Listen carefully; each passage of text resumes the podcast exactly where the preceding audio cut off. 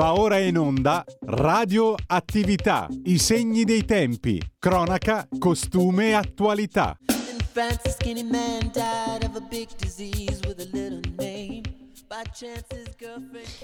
Radio Attività, la rubrica dedicata alla cronaca e all'attualità, rubrica a due voci, Elisabetta Gregori e Malika Zambelli vi danno il benvenuto a questa Buongiorno. nuova puntata. Buongiorno a tutti. Buongiorno a tutti. Allora, iniziamo subito con un uh, argomento un po' delicato e di cui si è parlato molto in questi giorni, che è la strage alla festa di Halloween a Seoul. La capitale, come sapete, della Corea del Sud, festa di Halloween che tra l'altro è stata festeggiata eh, dopo tre anni di, Di pandemia, di, pandemia, chiusure. di chiusure, esatto, e si è purtroppo conclusa in tragedia. Tragedia Quindi folle. Esatto, iniziamo così e iniziamo in compagnia del nostro ospite che è Antonio Moscatello, giornalista professionista, esperto in questioni relative all'Asia orientale. Benvenuto. Buongiorno. Buongiorno. Buongiorno, Buongiorno, grazie, grazie per essere con noi. Allora, quella sera in strada i giornali ci dicono c'erano 100.000 persone, più o meno insomma, veramente un sacco di gente, si vedono le immagini di questa via stracolma di persone e pare... Vie piccole, tra l'altro. Tra l'altro vie piccole, esatto, Mm, una via viottoli, piccola sì. dove si, sono conce- si sarebbero concentrate queste, queste persone perché, così scrivono i quotidiani, pare che fosse stata avvistata una celebrità e quindi c'è stata questa ressa di persone e, e questo sovraffollamento ha dato luogo appunto a questa tragedia. Pare che siano morte più di 150 150, persone per schiacciame- schiacciamento, praticamente sono Soprattutto rimaste ventenni. E molto giovani, Mm, mm. esatto Sì. e più di 100 feriti, alcuni, eh, molti dispersi anche. E adesso non so qual è la- il, bilancio il bilancio, attuale, esatto. anzi chiediamo ad Antonio se sa qualcosa di più rispetto a quello che scrivono oggi i giornali. Sì, eh, Dunque, il bilancio attuale, sì il bilancio di, è, il bilancio attuale è di 156 morti. Mm, Alla fine purtroppo la- diciamo che il bilancio si è aggravato, ulteriorme- aggravato ulteriormente. La dinamica è un po' quella che, che avete già detto voi, cioè un eh, affollamento improvviso, peraltro più che prevedibile, eh, nella, prima, nella prima notte di Halloween che i giovani co- co- sudcoreani hanno potuto festeggiare liberamente dopo tre anni, un affollamento imprevisto che per un qualche motivo, probabilmente appunto l'avvistamento di questa, di questa celebrità, ma ci sono anche altre versioni, ha esatto. portato una marea di persone a concentrarsi in questo vicolo stretto, una specie di imbuto eh, che nel suo punto più stretto non fa passare neanche due persone una a fianco all'altra, eh, ha portato questa marea improvvisa di persone a concentrarsi lì e chi si è trovato sotto, diciamo, sotto le mura è rimasto purtroppo schiacciato. Questa è stata la dinamica, la dinamica dei fatti che si è finora ricostruita. Oggi l'inchiesta non è tanto sulla dinamica di quegli eventi in loco che si sta concentrando, ma sulla catena eh, gerarchica di comando della Esatto. risposta alle- all'evento. È un, eh, eh, ha dimostrato un fallimento che uno non si, aspe- non si attenderebbe, fra l'altro, da An- un paese Anche perché organizzato. proprio, eh, proprio per questo eh, tu ti do del tu, Antonio, siamo colleghi, quindi ti do del tu. Eh, tu sei esperto, appunto, come dicevamo, eh, in- per quanto riguarda appunto l'Asia e eh, la Corea del Sud ha una grande esperienza in materia di controllo delle folle per quanto riguarda le manifestazioni, eccetera. Cioè, secondo te perché le autorità eh, non, so- non hanno agito tempestivamente? Anche perché, tra l'altro, quattro ore prima, quindi verso le 18, sono arrivate molte telefonate al 112 pe- che, che avvertivano che appunto nel quartiere era impossibile circolare. Cos'è accaduto? Beh, diciamo che la mh, per essere sinceri la polizia sudcoreana ha una grande esperienza più che altro nel deprimere le folle più che Ah, Hai ragione, sì. Quindi, quindi in realtà quello che è successo è una, oltre alla catastrofe umana, una catastrofe organizzativa. Il, eh, il- i pri- le prime telefonate al capo della polizia sudcoreana sono arrivate 45 minuti dopo che la gente già aveva cominciato a morire. Il, lui intanto era andato a dormire tranquillamente e ha, è riuscito ad avere informazione su quello che stava succedendo a Seoul oltre due ore dopo e allora ha dato i primi ordini. Praticamente c'è stato un blackout organizzativo, peraltro cominciato prima perché nonostante fosse prevedibile tutto quell'affollamento, non si, fa, non si era fatto a quanto pare assolutamente nulla per prevenire un disastro del genere, per chiudere per esempio la strada stretta, non, non era stato fatto sostanzialmente nulla. Mm. E dopo, ma il capo della polizia è stato avvertito dopo del presidente Yon Suk-yeol, eh, non c'è stato proprio alcuna organizzazione, infatti stanno già saltando delle teste, il capo della polizia di Taiwan, il quartiere in cui c'è stata la strage, eh, è già saltato, altri funzionari stanno, stanno, sulla graticola, lo stesso capo della polizia che si chiama anche lui Yun è, è, in, uh, è in difficoltà, in grave difficoltà e c'è una, a gran voce si, eh, si chiede verità Tanto è vero che i media sudcoreani stanno facendo questo parallelo con, la, con, un'altra strage avvenuta alcuni anni fa, che è l'affondamento del Sewol, del traghetto in cui morirono tantissimi giovani, sì, ricordo, sì. ragazzi. Mm.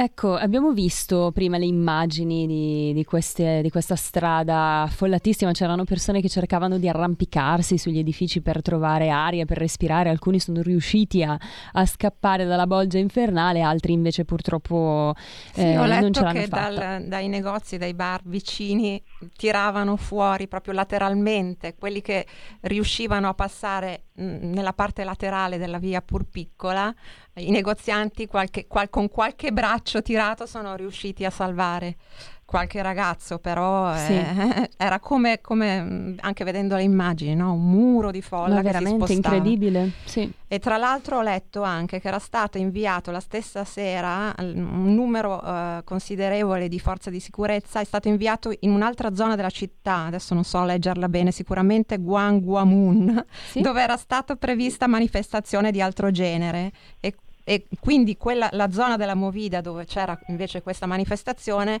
era ritenuta sotto controllo. Quindi questo anche ho letto come giustificazione. A quanto pare non parziale. era poi molto sotto controllo, giusto no. Antonio?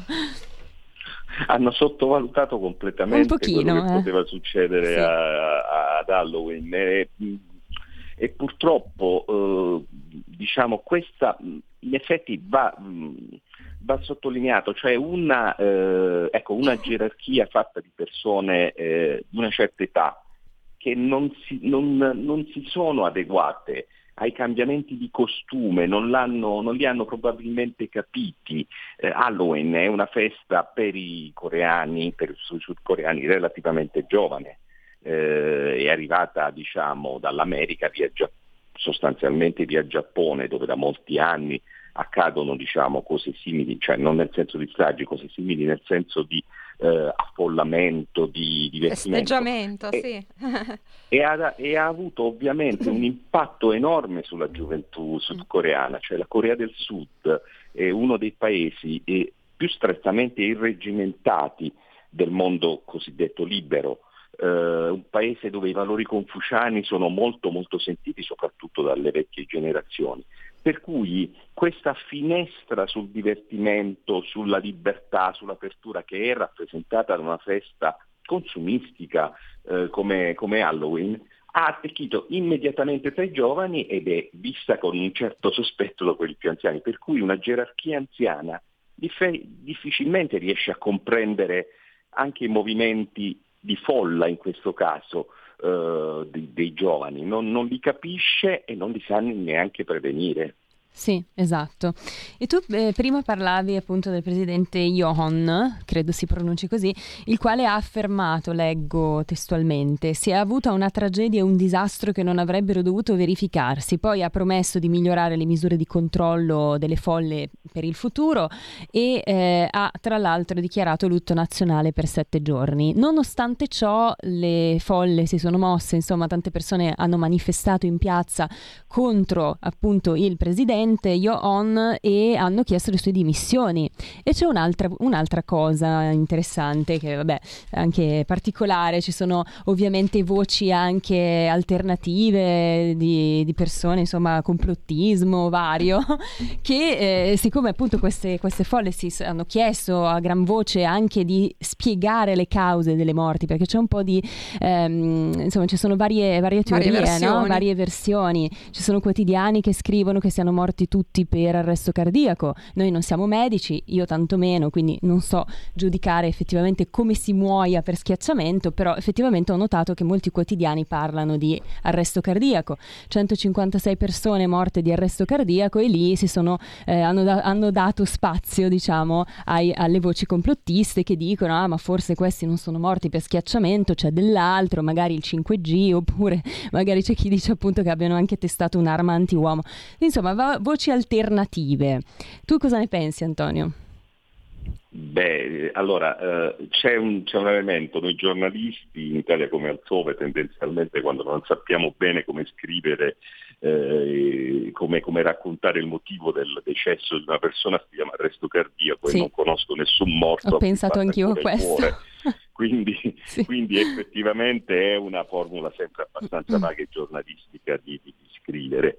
Eh, sono morti per schiacciamento, cioè mh, le ipotesi alternative sono fumo negli occhi, mm. fumo negli occhi spesso diciamo anche abbastanza, come dire, sono anche talvolta uno strumento per scaricare le responsabilità di chi le ha su altri, per cui io non darei molto credito mm. a, queste, a queste voci alternative lì c'è una responsabilità, responsabilità, abbastanza evidente in questo caso, una responsabilità, un'incapacità di prevenire, un'incapacità di rispondere all'emergenza che in un paese eh, come la Corea del Sud, che è un paese fortemente organizzato, che però nello stesso tempo eh, sconta il fatto di aver avuto una eh, modernizzazione molto accelerata. Negli anni Ottanta era ancora una dittatura, Oggi è un paese, uno dei paesi tra, più, tra, più, tra quelli più liberi al mondo. Eh, la, eh, il grande decollo economico della Corea del Sud viene dopo, dopo gli anni 80, sostanzialmente dagli anni 80 in poi. Eh, negli ultimi anni è diventato uno dei, dei, paesi più ricchi del mondo, è una, mm. Una delle economie asiatiche più importanti, ma in effetti eh, è stata un'accelerazione nella modernizzazione core- sudcoreana che, che, è stata abbastanza selvaggia, veloce, rapida. E certe procedure, certe eh, tecniche, certe, ecco, certe, relazioni non hanno eh, avuto quella prova del tempo che in altre democrazie, in altri paesi eh, hanno diciamo, comunque rendono efficaci cioè, al, al, alcune risposte. Eh, questo è uno, probabilmente uno dei motivi per, il, per i quali questa strage anche si sviluppa, questa ed altre stragi si stanno sviluppando. Sì, certo. E eh, quindi si poteva evitare sicuramente questa strage, forse agendo tempestivamente o forse anche preventivamente, perché questo è il punto. Beh, ho letto che già il giorno prima, sì. se non due giorni prima, già la gente stava affollando il quartiere, quindi secondo me esatto, poteva essere... Era anche piuttosto prevedibile, prevedibile, perché non era la prima festa di Halloween, nonostante appunto ci siano stati tre anni di divieti e restrizioni, ma prima... Cioè, Anzi, questo sì. era un motivo in più, cioè il eh, desiderio, si, si, poteva, poteva intuire il desiderio no? dei giovani di riunirsi eh, eh, finalmente no? esatto. dopo anni di... E questo, eh, è questo il punto, è questo il punto, capire questo desiderio dei giovani, ma mh, mm, è un po' come la, la questione rave eh, in Italia. Eh, infatti poi ci voglio arriviamo. dire, c'è una c'è una difficoltà di comprendere il mondo giovanile, eh, che in un paese appunto con radicate tradizioni confuciane, I, i, coreani sono più confuciani del, dei confuciani, cioè dei, dei, cinesi, di dove il confucianesimo, l'etica confuciana è nata. Eh, ecco, questa vecchia generazione non ha gli strumenti eh, per comprendere il, uh, le esigenze dei giovani sudcoreani. Sì. Tutta la vita dei giovani coreani è, è come posso dire, eh, scandita da eh, rituali, da percorsi stabil- prestabiliti, antichi, molto faticosi, l'esame, l'esame per l'accesso all'università per esempio è uno di quelli, una specie di prova, eh, come posso dire, una, una specie di prova di maturità eh, ma all'ennesima potenza che provoca tantissimi suicidi ogni anno, eh, tantissime persone che non, tantissimi ragazzi che non ce la fanno. Cioè è una società in cui i giovani eh, hanno eh, dei percorsi obbligati. La vecchia generazione non li capisce, mm. eh, le, eh, all'interno della, del, diciamo, della fascia giovanile in Corea, che è ampia, eh, non è un paese invecchiato rapidamente come il Giappone o come la stessa Italia, eh, si muovono delle dinamiche che il, le strutture di potere che sono in mano a persone più anziane appartenenti a generazioni precedenti eh, non, non, riescono a decifrare. Sì. Ed è probabilmente questo il punto, il punto chiave. Eh, questa, diciamo, mentre in passato eh, le forze giovanili si sono espresse in Corea del Sud attraverso anche la rivolta, anche scontri molto duri negli anni Ottanta. Oggi, eh, oggi queste, diciamo, questa energia eh, tende a tracimare in altre forme. Mm. Questa di Halloween è una di quelle forme. Non comprenderla vuol dire non riuscire a prevenire anche quello che è accaduto quella notte. Insomma, ci auguriamo che questa tragedia, come spesso accade, possa essere un, um, un campanello d'allarme enorme e una, un evento che possa in futuro far migliorare le cose, no? E far agire anche le autorità in, preventivamente, tempestivamente, insomma, che non si, ci si dimentichi di quello che è accaduto.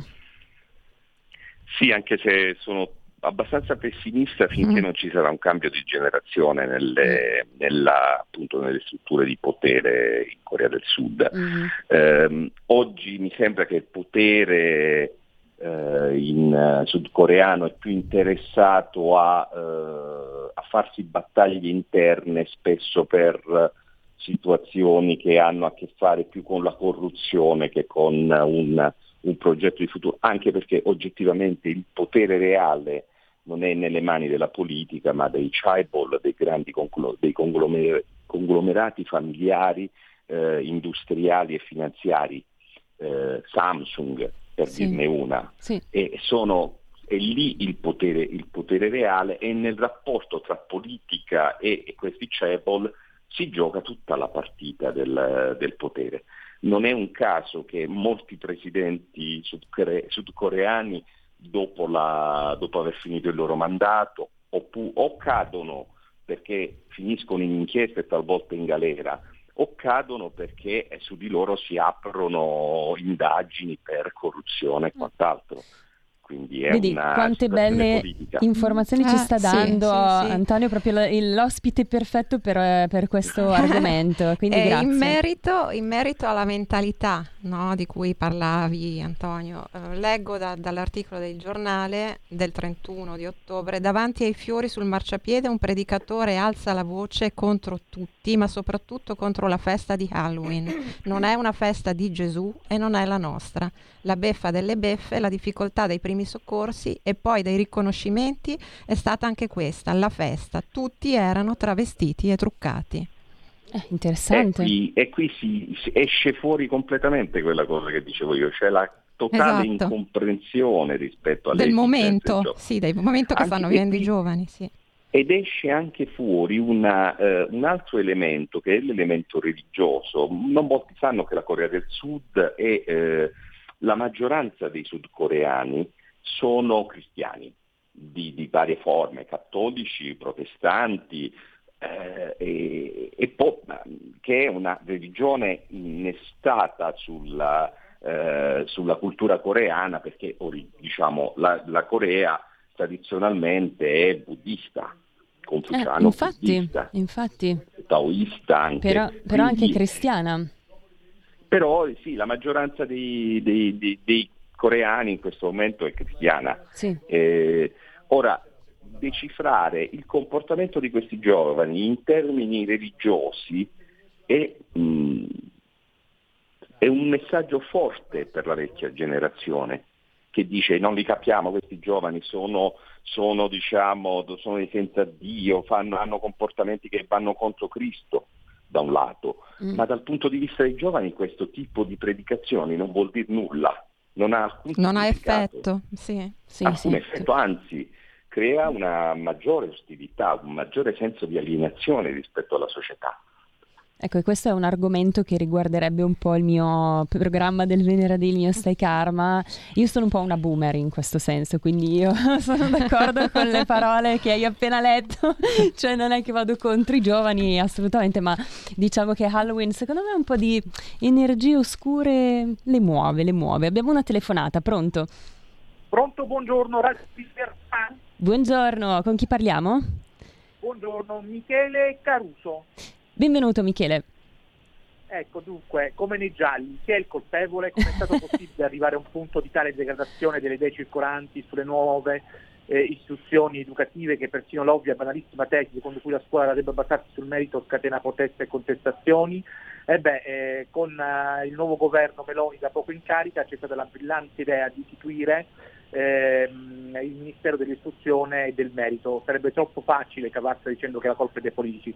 In democrazia i politici rispondono alle pressioni e domande dei cittadini e dei gruppi organizzati, fino a fatto le pressioni mm. che avrebbe dovuto fare per garantire al Paese del, decente ehm, eh, meritocrazia, dopo anni di scuole mh, di scarsa qualità, ossia scuole che prendono studio, la fatica mm-hmm. di imparare, perché senza fatica non si va da nessuna parte, al punto il merito, i colpevoli secondo me si annidano in una particolare categoria sociale che è quella dell'elite, eh, dell'elite eh, culturale, sì. cioè gli intellettuali. Una parentesi e, politica e, e che, che... considerati, volevo un attimo concludere, vengono considerati ehm, come quella mh, parte della società che dovrebbe mh, sovrintendere all'istruzione e all'educazione di un popolo e invece mh, eh, sono coloro che mh, in una sorta di snobismo eh, non si occupano mh, di ciò che dovrebbero. Non so se le è mai capitato ad esempio di sentire il vincitore di eh, un premio elettorale lamentare le condizioni della scuola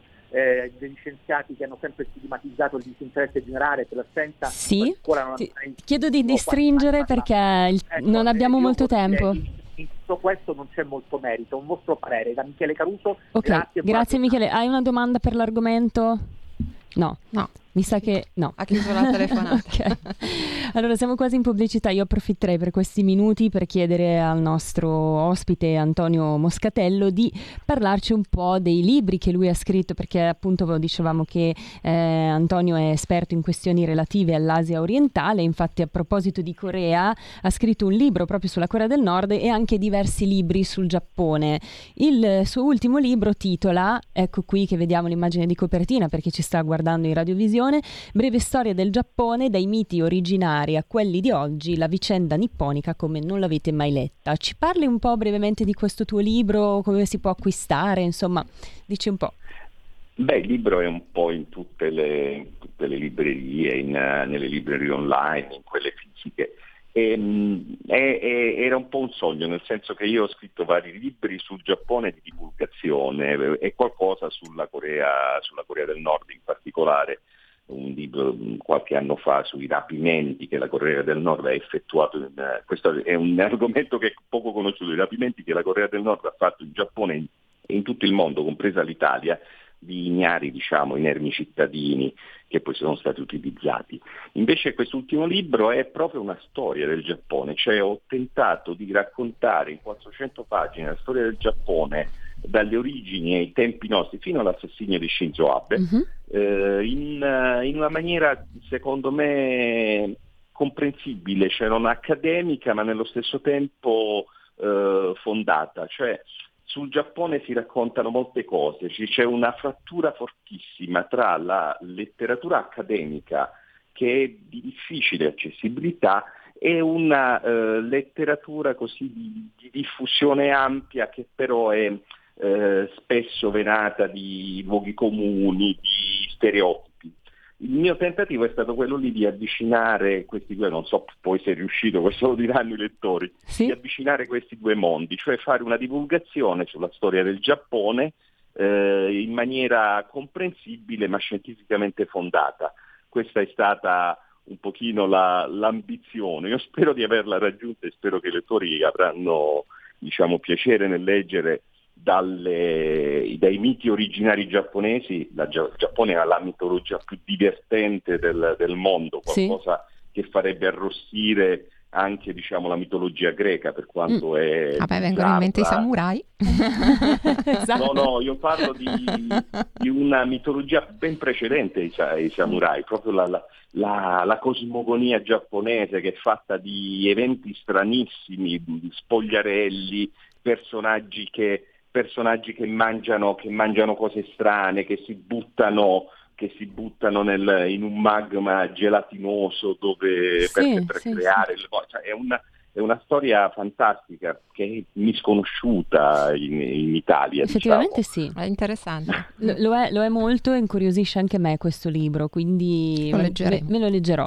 Grazie, grazie mille. Andiamo un attimo in pubblicità Prego. e restate con noi. Stai ascoltando Radio Libertà la tua voce libera, senza filtri né censure, la tua radio.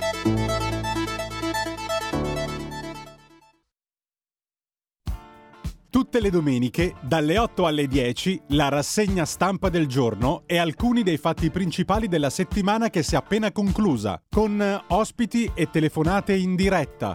La domenica mattina non perdere contatto con la realtà su Radio Libertà, senza filtri né censure.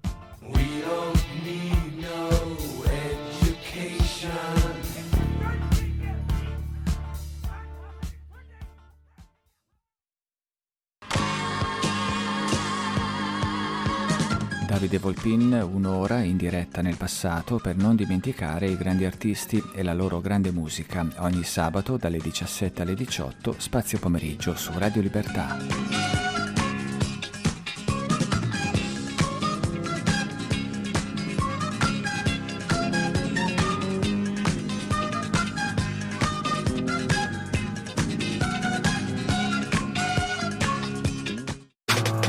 Stai ascoltando Radio Libertà. La tua voce libera, senza filtri né censura. La tua radio.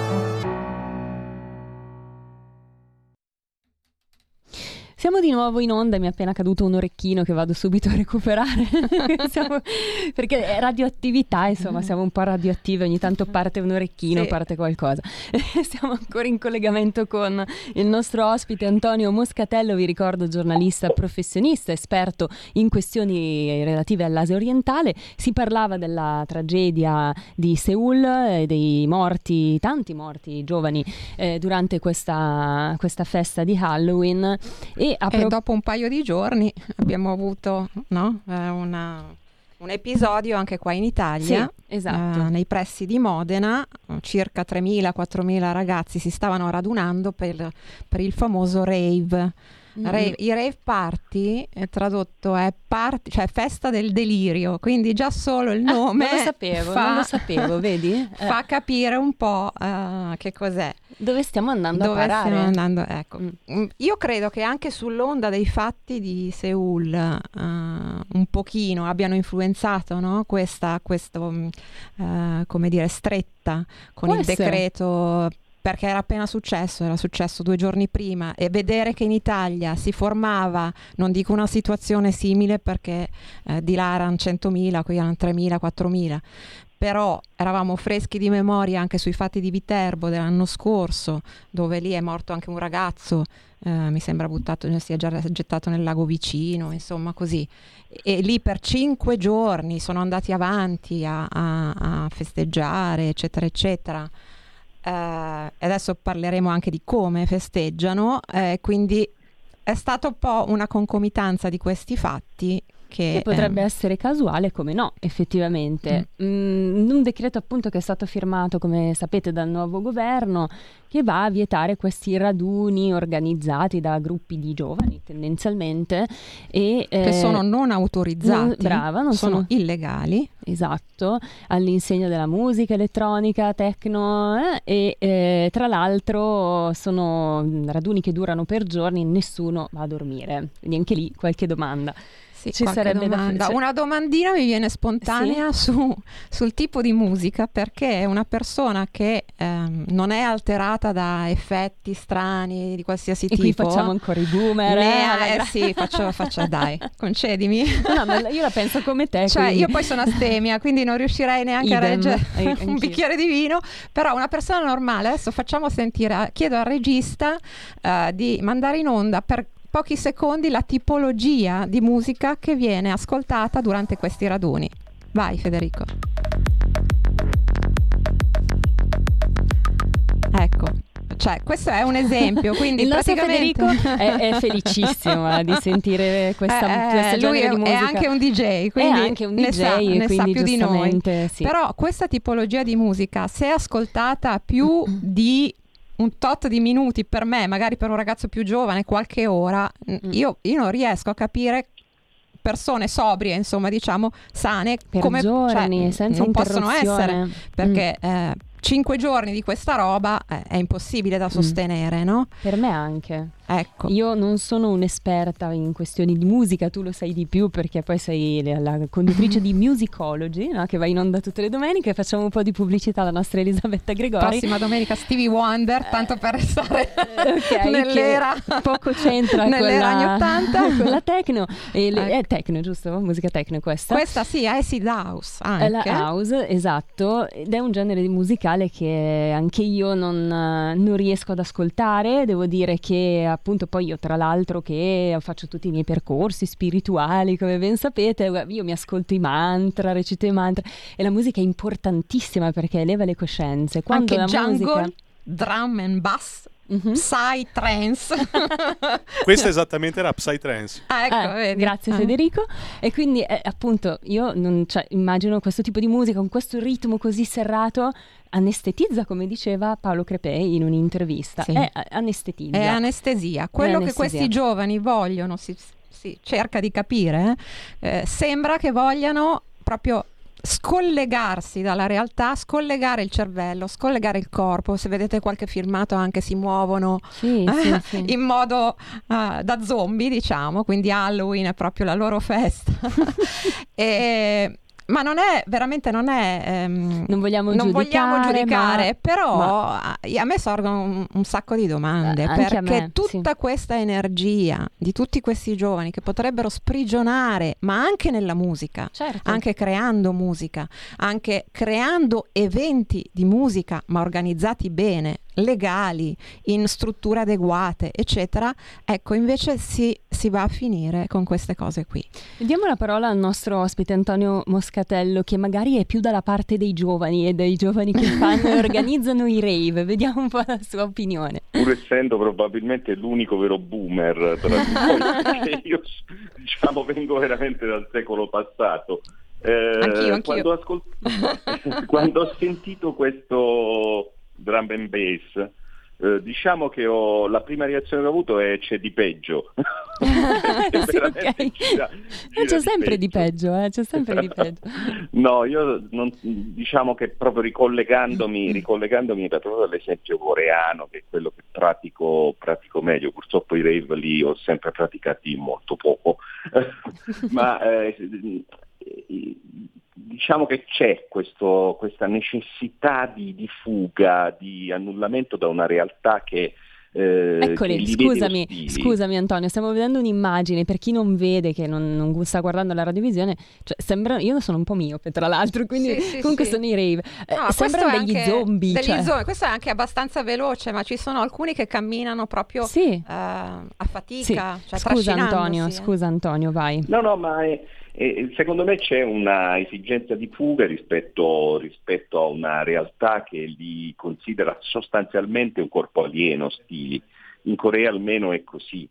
Eh, pensate anche alla K-pop che è tanto carina, tanto pulitina, però poi è una ripetizione pedissequa continua di, eh, di giri musicali, di Uh, di, di, suoni ripetuti mille più volte in cui conta sol- soltanto la realtà patinata, mm. la bellezza. Perché? Perché si immaginano mondi alti tutto sommato. Io penso se fosse un ragazzo, ecco, in questo caso sudcoreano, del XXI secolo che lo mettono in una scuola, lo costringono a lavorare, a studiare la gran parte del giorno praticamente con uh, privazioni di sonno che neanche diciamo a Guantanamo quasi, mm. per, per superare un esame per andare all'università senza il quale sostanzialmente la tua vita è distrutta, la famiglia ti dà addosso e ti esclude, ti considera una vergogna, perché questa è la realtà coreana, mm. una necessità di fuga nell'Halloween oppure in un rave party ogni tanto ce l'avrei. Mm-hmm. E, e, quindi io penso che più che vietare sarà la mia vecchia diciamo, formazione molto liberale, mm-hmm. ma piuttosto che vietare bisognerebbe cercare un attimo di capire creare opportunità, la... creare opportunità capire qual è il disagio alla mm. base mm. quantomeno, Capire, capirlo, poi creare opportunità è un altro passaggio ulteriore che richiede competenze, capacità eccetera che, che magari che ci, ci, possono essere come possono non esserci, ma quantomeno riuscire a capire qual è l'esigenza alla base per sì. cercare di Po- per esempio, ecco, il rave di Modena, io eh, sconfino in un fatto che conosco meno, però il rave di Modena, tutto sommato, da un punto di vista securitario, è stato gestito bene perché la polizia è intervenuta con, uh, la, con, diciamo, con un lavoro di convincimento, uh, lo sgombero è avvenuto mm. senza alcuna violenza, quindi la cosa si può fare, l'intervento legislativo che è arrivato sopra, diciamo scritto oggettivamente male, ormai l'ha ammesso anche il governo, esatto, sì. eh, è probabilmente un di più che poteva, poteva, essere evitato e che comunque secondo me ha mandato al mondo giovanile un segnale di disattenzione e di, ancora una volta, di ostilità rispetto al mondo giovanile. Io non credo che riusciranno a gestire la situazione con questo tipo di interventi spot. Mm, è interessante perché in effetti, come sempre, in qualsiasi situazione di, di eh, disagio, possiamo dire, perché magari non tutti i giovani che partecipano ai rave saranno, avranno dei disagi interiori, però forse molti sì, perché come dicevamo, giorni e giorni di musica techno, eh, probabilmente sotto effetto di alcol e di droghe, insomma, come diceva il buon Paolo Crepè, è un modo per anestetizzare. E quello che dicevi, Antonio, è interessante perché in effetti il primo passo è cercare di comprendere cosa c'è lì e quindi aiutare i giovani a capire se c'è un disagio, perché dev- hanno bisogno di, eh, di, fare questo tipo di, mm, eh, di, di, partecipare a questo tipo di, rave o comunque di feste per eh, non pensare, per, per cercare di in qualche modo rimanere a galla, no? Ecco, poi però sulla parte più tecnica della sicurezza lì... Uh cioè, credo che ci fosse il desiderio di intervenire per regolamentare questi avvenimenti che sono al di là del bene e del male, cioè sì, sì. c'è traffico di droga, esatto. uh, ci sono alcolici venduti, non si sa bene come, a chi. Eh, quindi diciamo che da quel punto di vista, ehm, per salvaguardare un pochino la sicurezza un po' di più, eh, allora sì, è, è credo giusto. che sia stata questa l'idea, sì. no? di re- regolamentare quello che si, che si, stava già facendo lì in quel momento e magari prevenire altri disastri. Um, credo un po' l'ottica sia sì, questa. Certo, certo, sicuramente era quello l'intento. Poi, come diceva Antonio, eh, hanno ammesso che sta, c'era un difetto di forma, possiamo dire, e quindi sicuramente verrà modificato. Anche perché, come decreto, in, in qualità di decreto legge, può ancora essere modificato il testo.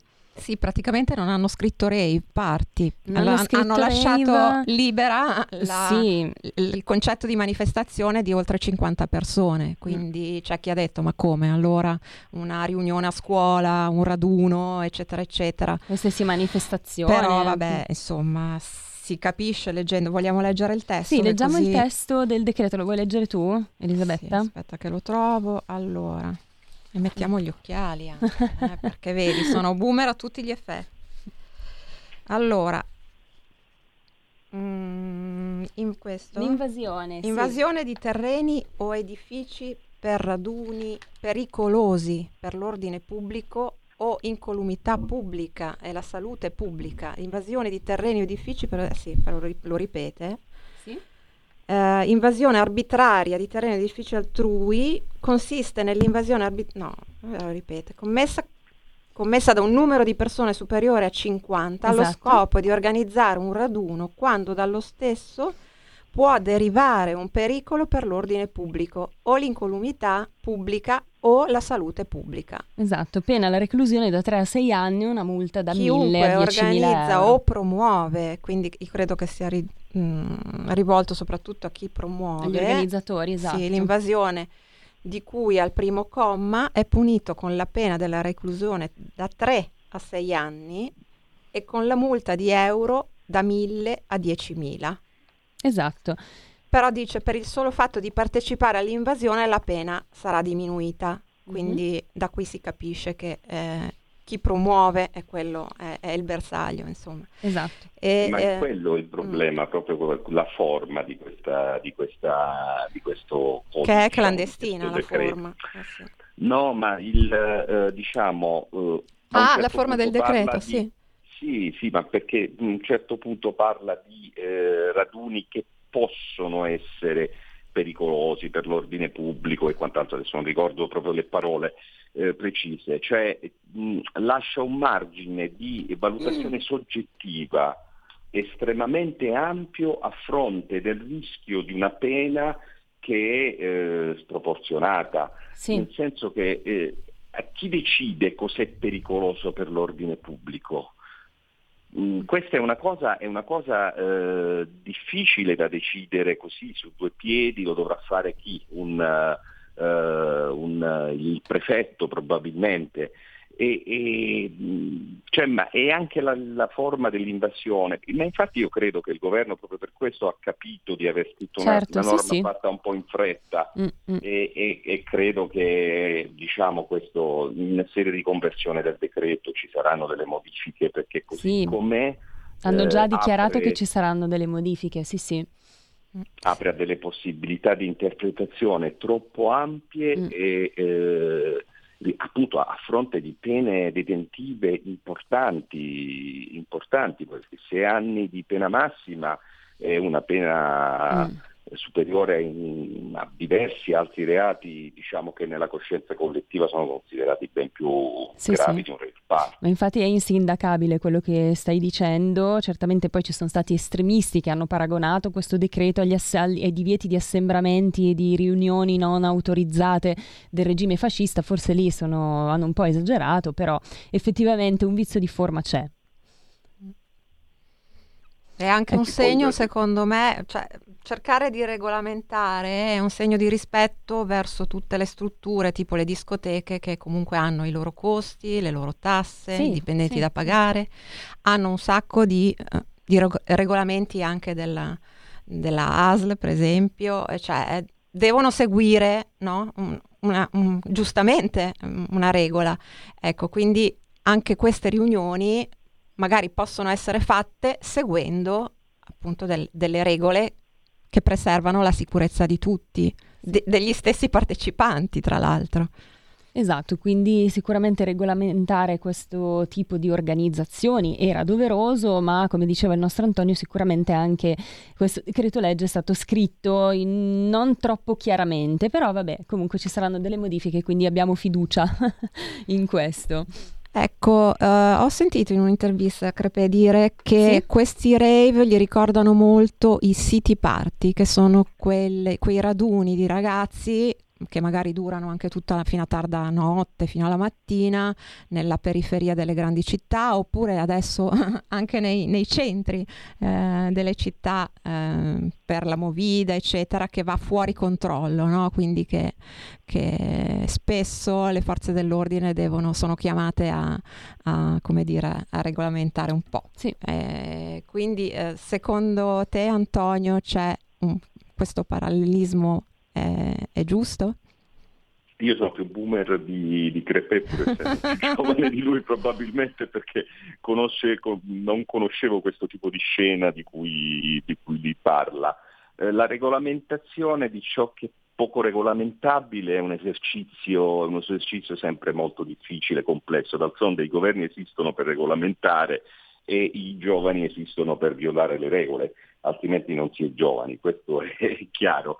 Eh, tutto sta nel mettere diciamo, il giusto grado, di, giusto grado di moderazione sia nella reazione che nell'azione. Quindi, Quindi io credo che, non lo so, penso, penso, che alla fine, io spero che alla fine il buonsenso da, tut- da tutte le parti possa, possa, prevalere, anche perché i rave party in altre parti d'Europa sono regolamentati, sono perfettamente, perfettamente inquadrati in una, diciamo, in, una, in una scena musicale, in una scena eh, del divertimento. Non, Ma eh, allora sono... il fatto che, da, che, arrivano in Italia, come in questo caso, da Francia, Spagna, Austria, significa che comunque si muovono anche negli altri... Nelle... Eh, ma anche gli italiani vanno in sì, Ecco, questo volevo capire. Eh, sì, sì, l'integrazione europea i giovani l'hanno, l'hanno già fatta anche mm. dal punto di vista del divertimento, non sono limitati all'euro per fortuna, quindi sì, anche loro eh, anche loro lo fanno, come d'altronde, ecco, volevo dire, anche le discoteche diciamo, eh, tradizionali non sono esenti nel, dalla circolazione del, delle droghe, sì, esatto. anche dagli incidenti come è accaduto.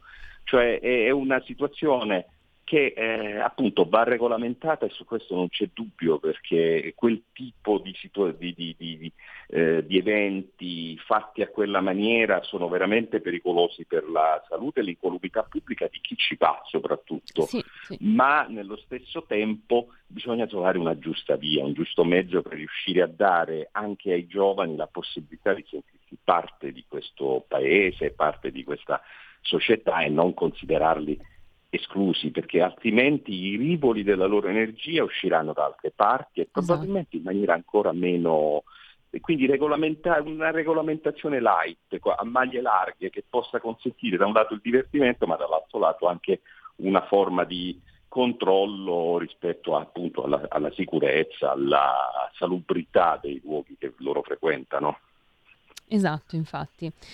E, tornando un attimo al, al decreto e come è stato scritto, abbiamo detto appunto che verrà, verranno fatte delle modifiche, c'è da dire che però la libertà di riunione è un principio costituzionale, quindi polemiche giuste da un certo punto, da un altro punto di vista possiamo dire che comunque la libertà di riunione essendo un principio costituzionale è intoccabile, cioè al di sopra dei decreti e delle leggi c'è sempre la Costituzione che non si può comunque in ogni caso modificare, cioè prevale su tutto. Quindi anche questo è da tenere in considerazione, no? Per fortuna, diciamo, cioè, esiste la Carta Costituzionale che, che comunque sancisce questo principio, sì. ma io penso che non fosse volontà del, di chi ha scritto quella norma andare a intaccare questo principio costituzionale, quindi Infatti, non credo no, che quello credo. sia in discussione, io credo che sia in discussione l'applicazione di una di una normativa che è nata per un certo scopo, che pensata per un certo scopo probabilmente è stata scritta con un margine interpretativo troppo soggettivo, troppo ampio, eh, che consentirebbe un'applicazione così strumentale. Poi bisogna pensare che eh, i governi passano, i ministri degli interni e i ministri della giustizia passano le norme rimangono e, e, chi arriva dopo può interpretarle un pochino come vuole, si perde man mano, si perde il senso di certe, di certe interpretazioni. Per cui è fondamentale, è fondamentale che le norme, le norme soprattutto sulle, che incidono sulla libertà personale delle persone, cioè quelle del codice penale, siano scritte in maniera il meno possibile interpretabile, il più possibile precisa e, e, e che intacchino il meno possibile sulla libera diciamo, eh, attività dei cittadini. Eh, meno Stato più libertà, insomma, si potrebbe dire in un certo senso parafrasando un vecchio motto, motto liberale. Sì, sì, infatti no, questo è assolutamente giusto che vengano scritte nel modo più eh, meno interpre- che, che, diano meno spazio all'interpretazione, sì, ecco.